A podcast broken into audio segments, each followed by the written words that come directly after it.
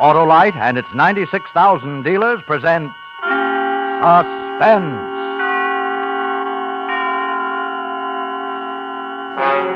Tonight, Autolite brings you Mr. John Lund in The Man in the Room, a suspense play produced and edited by William Spear.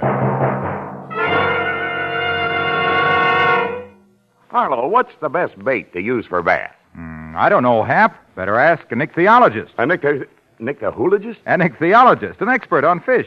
When I need information, I believe in going to an expert. That go for spark plug information, too? Sure. And who knows more about the best spark plugs for your car than Autolite ignition engineers, the men who design and build complete ignition systems, used as original equipment on many makes of America's finest cars. You mean they know how to build into spark plugs the best in quick starting, smooth performance, and gas mileage, eh, Harlow? Of course, Hap. That's what's made Autolite the world's largest independent manufacturer of automotive electrical equipment. And it was Autolite engineering know-how that made possible the development of the Autolite resistor spark plug, one of the greatest advances in spark plug design for automotive use in the past 20 years. So, friends, see your friendly Autolite spark plug dealer tomorrow. Have him replace worn-out spark plugs with world-famous ignition-engineered Autolite spark plugs. Whether you choose the resistor type or the regular type, you'll be right because you're always right with Autolite. And now, with The Man in the Room and the performance of John Lund, Autolite hopes once again to keep you in suspense. When I was ten, I first read Edgar Allan Poe's story of the miraculous room. The room whose terrible walls closed slowly in upon their prisoner. Made a deep impression upon me. My most persistent nightmare was that I was the poor devil in the story. I didn't know then that he had been impressed by it too, and that someday I would actually be the man in the room.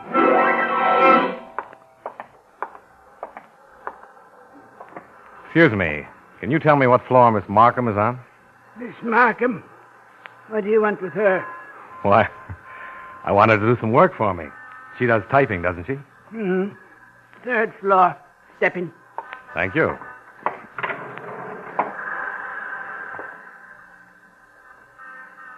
You're a writer?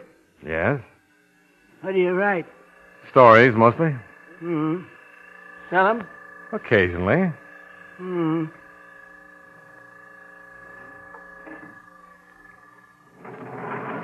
She's down at the end of the hall where you see the door open. Thank you very much.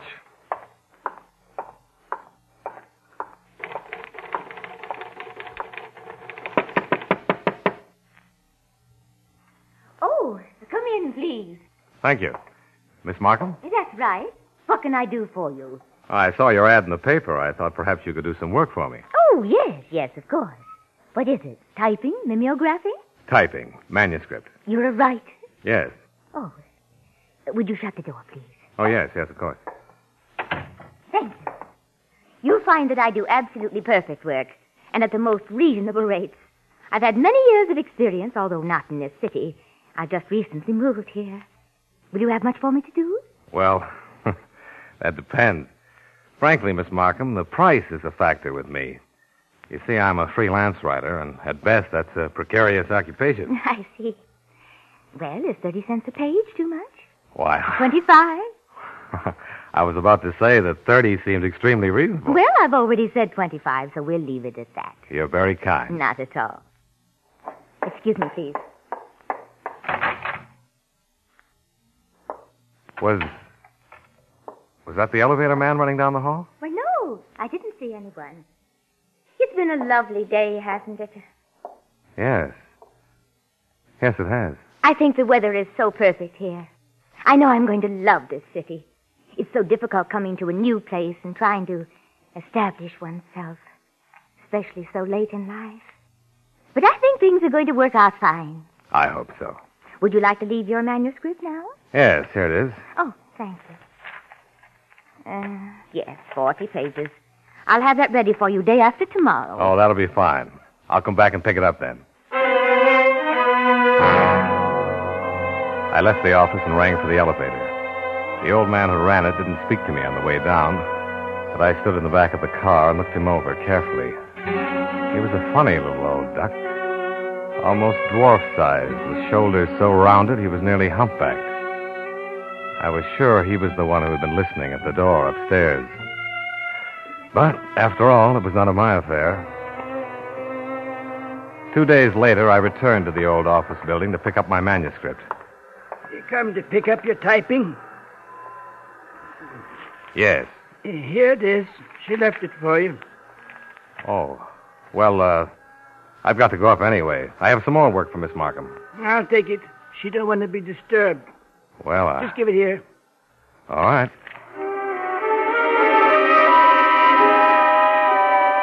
I gave him the manuscript and left. Several days later, when I returned, he had the completed work ready for me, down on the first floor. That's the way it went on on the other occasions when I had typing for Miss Markham to do. The old man took it from me downstairs and had it ready for me when I returned. There was always a reason for me not to go upstairs. Miss Markham was working and didn't want to be disturbed. Or she just left for lunch. Or she wasn't down that day because of illness. One day, when I came to pick up some material, the elevator was not down on the first floor, and my curiosity got the better of me. Instead of ringing, I took the stairs and walked up to the third floor.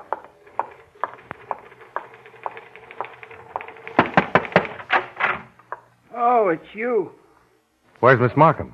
She ain't here. You can see she ain't. Yes. Are you typing? Sure. I help her out sometimes. She's sick today. Oh, I see. I just finished your story. That's that's fine. It won't sell, though. What? I say it won't sell. It's clumsy. Oh, you think so? Yes. It's all hodgepodge. You write too fast. Well, I'm sorry you don't like it, but uh, if you'll just put it together, I'll send it off anyway. All right. But it won't sell. That night at home, I'd been working for hours on a plot for a mystery story and was having absolutely no luck. I simply couldn't concentrate. Then I had a thought. How would it be to use Miss Markham and the elevator man as the basis for a story? Just take the situation as it stood now and fabricate the rest of the plot from there. Let's see. The old man could have murdered her and hidden the body. Possibly he'd done it immediately after I'd seen her last, and she'd been dead all this time. I even made up a fine name for the elevator man. I called him Gracklin.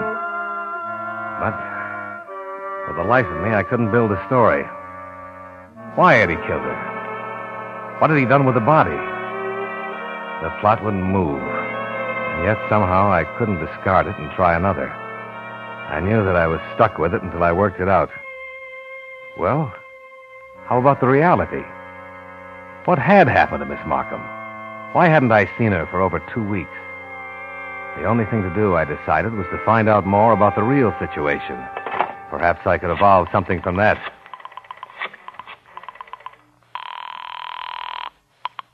Hello? Hello, George? Bert. Oh, how are you, Bertie, old boy? Fine. Listen, George, who does your typing? My typing? Why, uh, Harrison Lewis. Oh, yes, at 50 cents a page. I forgot you were rich. Why? Well, I thought perhaps you'd seen the same ad in the paper that I did. A Miss Markham. She's been doing some work for me. Markham. No, I, I didn't see it. Well, why? Is she any good? Oh, yes, she's very good. Well, uh, what, what does she charge? 30 cents a page. Hey, that is cheap. Maybe I'll switch. Where's she located? 202 West Olive. Uh, Why don't you go up and see her anyway? Let me know what she says. All right, I'll go in the morning. Fine. Goodbye, George. The next morning, I called information and got Miss Markham's office number. It was not yet listed in the directory. I called the number, somehow knowing there would be no answer. Hello? Oh, hello. Miss Markham? Yes? Well, this is uh, this is Mr. Freeland. I uh, heard you were ill yesterday. Just thought I'd call and see how you were. Oh, that's very nice of you. Thank you very much. I'm feeling much better today. Oh, I'm glad. I uh, I expect to have some more work for you at the end of the week. All right. Just bring it in. I will. And oh, yes, Miss Markham, I haven't received a bill from you yet. Uh, would you send one soon? Yes, I will. Thank you. Goodbye, Miss Markham.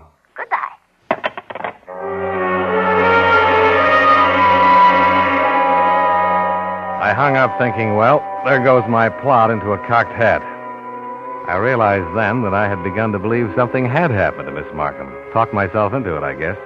Confused the fiction with the reality. But just because she was alive and well, that was no reason why I couldn't still build a good story from the same idea. Now, let's see. Gracklin had killed Miss Markham and hidden the body. But when I called up, she answered. No, I couldn't use that. But wait a minute. Why couldn't I? Why, certainly, there was the twist. Sure. Gracklin gets another woman to impersonate Miss Markham. The only ones he'd have to worry about would be the people who had seen the first Miss Markham. Well, that's the way my story would go anyway. I sat down at my typewriter and made it sing for a couple of hours. The story was coming along fine. Only thing I needed was some background on Gracklin. Well, nothing like the source. At about 4.30 that afternoon, I was down on West Olive Street near the 202 building. At about 5, Gracklin came out and started up the street. He got on a bus, so I looked around for a cab. Cabby, you taken? Nah, hop in. Good. Listen, follow that bus, but not too close. I'll tell you when to stop. Okay. He stayed on that bus all the way to the end of the line. I got out of the cab about a block before the final bus stop and saw the old man get off. It was almost prairie here. Large vacant lots and only a few scattered houses. He entered one of them. After about 20 minutes, when it was getting dark, I walked slowly up to the place. There was a light around and back. I went quietly along the side of the house to the window. I looked in. There sat Gracklin, bent over a table, writing with a quill pen. But it was the room that surprised me. The walls were filled from floor to ceiling with books. Heavy, scholarly books. And then I saw it. On a smaller table against the wall stood her picture. She was younger in the photo and prettier, but it was unmistakably she. Miss Markham.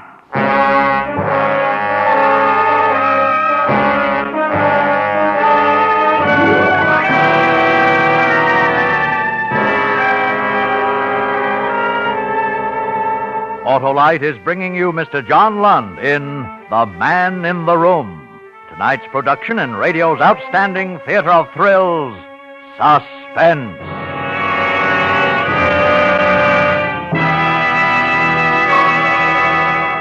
Harlow, do ichthyologists and zoologists have anything in common? Well, in a way, Hap, you see, any kind of an ologist is an expert in his field. Well, I guess that makes you a spark plugologist, hey, Wilcox?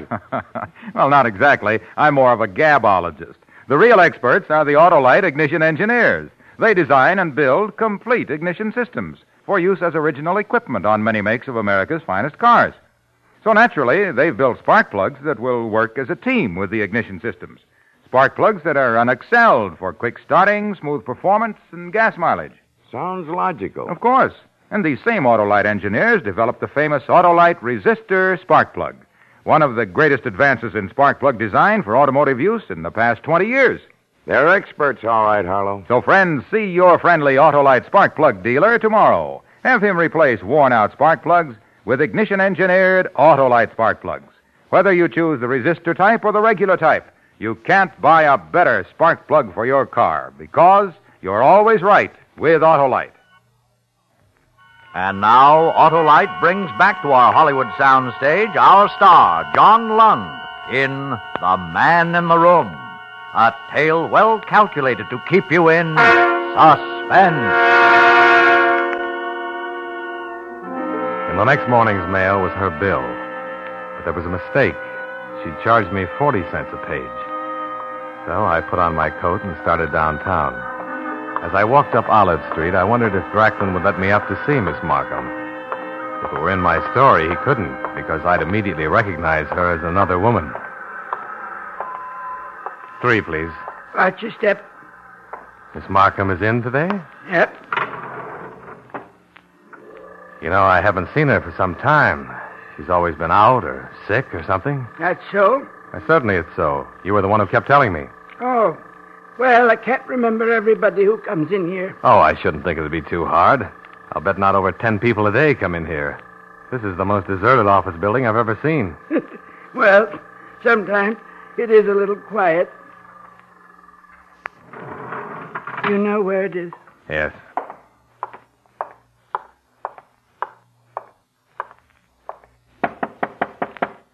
Come in. Miss Markham. you are Miss Markham. Yes, of course. Why? Oh, no reason. I'm a little confused.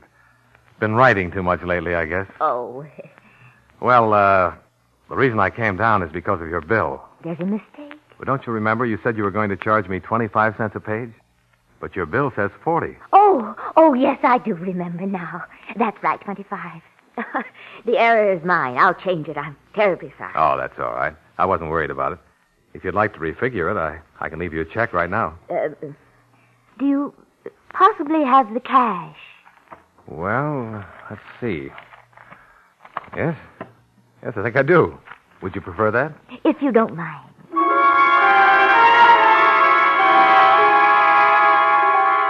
I paid the bill and went home. Back to my story. My story that had turned out to be pure fiction after all. Miss Markham was alive and well and back in her office, looking just as she had the first time I saw her. Well, I had used all of the real situation I could, and from now on I was operating on pure imagination. Let's see. Hey, wait a minute. Just because she looks the same doesn't mean she's the same woman. She was a twin, see? The first Miss Markham's twin sister. And Gracklin was, uh, their brother. Why had he killed the first Miss Markham? Well, for money, her life savings. That was always a good motive. And the twin sister was in on it and would split with him. Fine. I rattled off the story and the next morning brought it in to be typed. Good morning, Mr. Freeland. Good morning, Miss Markham. Got another story for you. Oh, well, I'm not sure that I can start on anything right now. I'm closing up the office, you know. Oh? Oh, yes, this climate doesn't agree with me at all. As a matter of fact, I never did like city life. You've evidently changed your mind about things. I beg your pardon? Remember the first day you came up here? You, you were telling me how well you liked our city and the weather? Oh, yes. Well, you can always depend on a woman, can't you? Yeah, I guess so. I really wish you could finish this story for me. It's not very long. Oh, Only about 28 pages. I see. Well, perhaps I can rush it out. I sort of feel that I owe you something anyway. Why? Uh, For being so nice about that mistake I made on your bill. Oh, that was nothing. Well, leave the manuscript here and I'll try to have it done by tomorrow afternoon. Tomorrow's my last day. Come in about two o'clock. Right. And thanks a lot, Miss Markham. The next day was Saturday. And if the building had seemed deserted on other days, it had really been a beehive compared to two o'clock on Saturday afternoon. Now it was a morgue. When I entered Miss Markham's office, she was standing there holding a sheaf of papers. Mr. Freeland, where did you ever get the idea for that story? Oh, well, I I hope it didn't disturb you, but I was desperate for a plot, and I guess I just let my imagination run wild. I see. Well, I'll just put it in an envelope. Thank you. And I'll pay you now because I probably won't see you again. That's right. You probably won't. Well, I guess I'll just say goodbye. Goodbye, Miss Markham, and good luck. Thank you. And the same to you. Gracklin was waiting for me there on the third floor. He had probably just stayed there while I was in the office. I got in the elevator and he closed the door. Get your story, Mr. Freeland? Huh? Oh, yes. Yes, I did. Hmm. Not a bad story. Miss Markham let me read it. Oh? But it needs rewriting. Oh, is that so? Yes. Like I told you before, Mr. Freeland, you write too fast. You aren't careful enough with reality. I'm afraid I don't understand. Well, uh, now that part about hiding the body in the elevator shaft, for instance, you almost had a good thing there, but I could tell you've never been in an elevator shaft. Have you? Why, no. You've passed the first floor. Uh, let's go down a bit. I'd like to show you something. This is the basement. Yes, yes, I see. You notice how the air gets closer as you go down? It's little touches like that that make a story real. Well, Sub basement. Mr. Freeland, would you like to see what an elevator shaft looks like?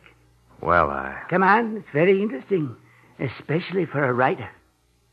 All right. Fine, follow me. Now, we'll just go down these stairs on your left. Uh, there's only a few of them, but they're kind of dark. Be careful. I will. Wouldn't want you to fall. Now, we go through this little steel door. After you, Mr. Freeland. Thank you. I see. This is what the bottom of an elevator shaft looks like. Yes, yes, it, it, it is interesting. You could make all kinds of noise down here and no one would know. Well, Now, about your story. You had me, I mean Gracklin, bury the woman in the floor of the shaft. Now, that would never do. no. No. If you dug a grave down here, the inspector would find it in a minute. Oh, Ah, yes. The inspector's very sharp. Very sharp. But in the wall. the wall. Yes. See those bricks? Now, if I go to exactly the right place, look, I can pull several of them right out. And after I've got all the loose ones out, there's a regular cavity been dug out behind them. Come here. Look for yourself. Miss Markham! Yes. See how snugly she fits in there? I spent a long time digging that hole. She's dead. You, you killed her. Yes. Didn't you really know? Uh, I'll just put these bricks back now. You had some of the things quite right. The woman upstairs is Millie, her twin sister. This one's name is Dorothy. I married Dorothy, but I should have married Millie. You see, Mr. Freeland, I am a writer, too. More than a writer, a poet. But I didn't sell anything, and Dorothy lost faith in me. She typed stories for hacks like yourself, while I had to turn to running an elevator. She caused me to lose faith in myself. Finally, Dorothy left me and came here. I followed her and got a job in the same building. At last, I did what I'd wanted to do for years. I killed her. When I told Millie, she said I'd done quite right, and she came here to help me. You're insane. No, Mr. Freeland, I am a poet. I'm getting out of here. No, I don't think you are, Mr. Freeland. Ah, are you surprised how strong I am? I've done many things in my time, even if it waits in a circus. You, you madman. No, don't try to get up, Mr. Freeland, or I'll just have to knock you down again. You see, I've got something quite interesting in store for you. You remember Edgar Allan Poe's wonderful story about the man in the room that got smaller and smaller until it would crush the life out of him? What What are you talking about? There, Mr. Freeland, I have such a room. You're in it now. The walls won't move, but the ceiling will. Look above you. Most elevators won't go all the way to the bottom of the shaft, but this one will. I fixed it. Get out of my way, you lunatic! I warned you, Mr. Freeland. He hit me a crushing blow, and I dropped to the ground, stunned. And you were wrong on my name. It's Al Jones. Then he jumped out of the door and slammed it shut. I staggered to it, but there was no knob or latch of any kind on the inside. It was smooth and flush with the wall. I heard his footsteps running up the stairs. Then I heard them above me, in the elevator. Then came a sound that drove me to panic. Gracklin! Stop! You'll never get away with two murders! You'll go to the electric chair! Gracklin! Listen, listen. I won't tell anybody about Miss Markham. I'll tear up the story. Gracklin! I sank to my knees till it came on. Then I fell flat on my face, and still it came closer and closer, only inches away now. Desperately, I flung out my arms to flatten myself close to the ground, and my hand touched the bricks of the wall, found one of the loose ones. Without knowing what I was doing, I, I clawed at the loose brick and pulled it out a little. Then, miraculously, elevator hung suspended. The side of it caught on the brick. I knew it wouldn't be stopped for long. Already the side of the elevator was grinding into the brick, and in a moment it would break it and come pressing down upon me like an ant. But then I heard a new sound. The elevator stopped crushing into the brick now and hung motionless. He'd evidently shut off the power. He Was trying to make up his mind what to do. Suddenly, the elevator lifted. I saw it going up and up, away from me. And then, I don't remember. I must have fainted. The next thing I knew, two policemen were holding me up, asking me questions. I told them something of what had happened, and then I asked them about the elevator man. Oh, him? Well, we sent him off in the wagon. It was a funny thing. You see, there was this guy from some publisher, I think he was. Came here to tell this elevator guy they'd won some big poetry contest. Well, this fellow from the publisher waited around upstairs and finally started pressing the buzzer. When the elevator came up, the old man jumped out, knocked the publisher guy down, and then went running out into the street. That's when we got him. After we sent him off, we came back to investigate. And we found you. Really? really?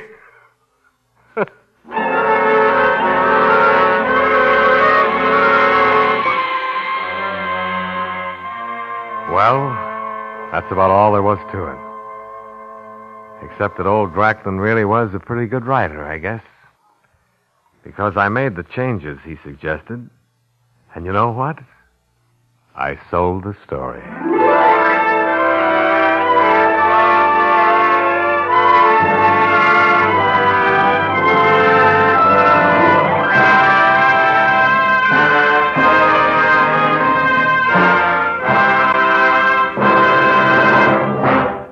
Suspense.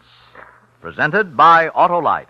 Tonight's star, Mr. John Lund. Hello. Got another poem for you. Okay. Harlow Wilcox, the car owner's delight, awoke one night from a deep dream of. Autolite. But let's be more specific, Hap. I dreamed that every car in America was equipped with world famous ignition engineered Autolite spark plugs.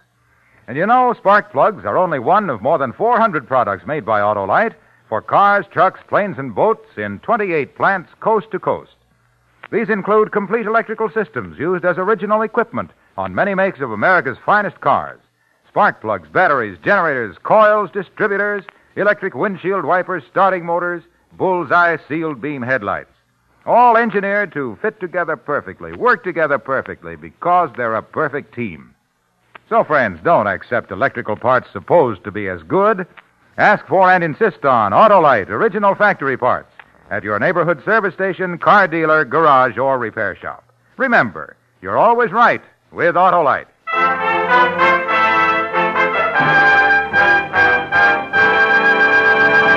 Next Thursday for Suspense, our star will be Miss Claire Trevor. The play is called Angel Face, and it is, as we say, A tale well calculated to keep you in suspense.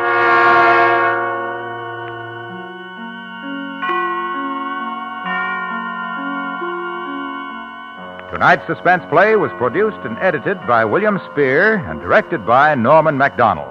Music for Suspense is composed by Lucien Moraweck and conducted by Lud Gluskin. The Man in the Room is an original play written for radio by William Idelson and Mary Castle. John Lund is currently being co-starred with Barbara Stanwyck in the Paramount picture No Man of Her Own. In the coming weeks, you will hear such stars as Charles Boyer, Edward G. Robinson, Jack Carson, and Dennis O'Keefe. And don't forget, next Thursday, same time, Autolite will present Suspense, starring Claire Trevor.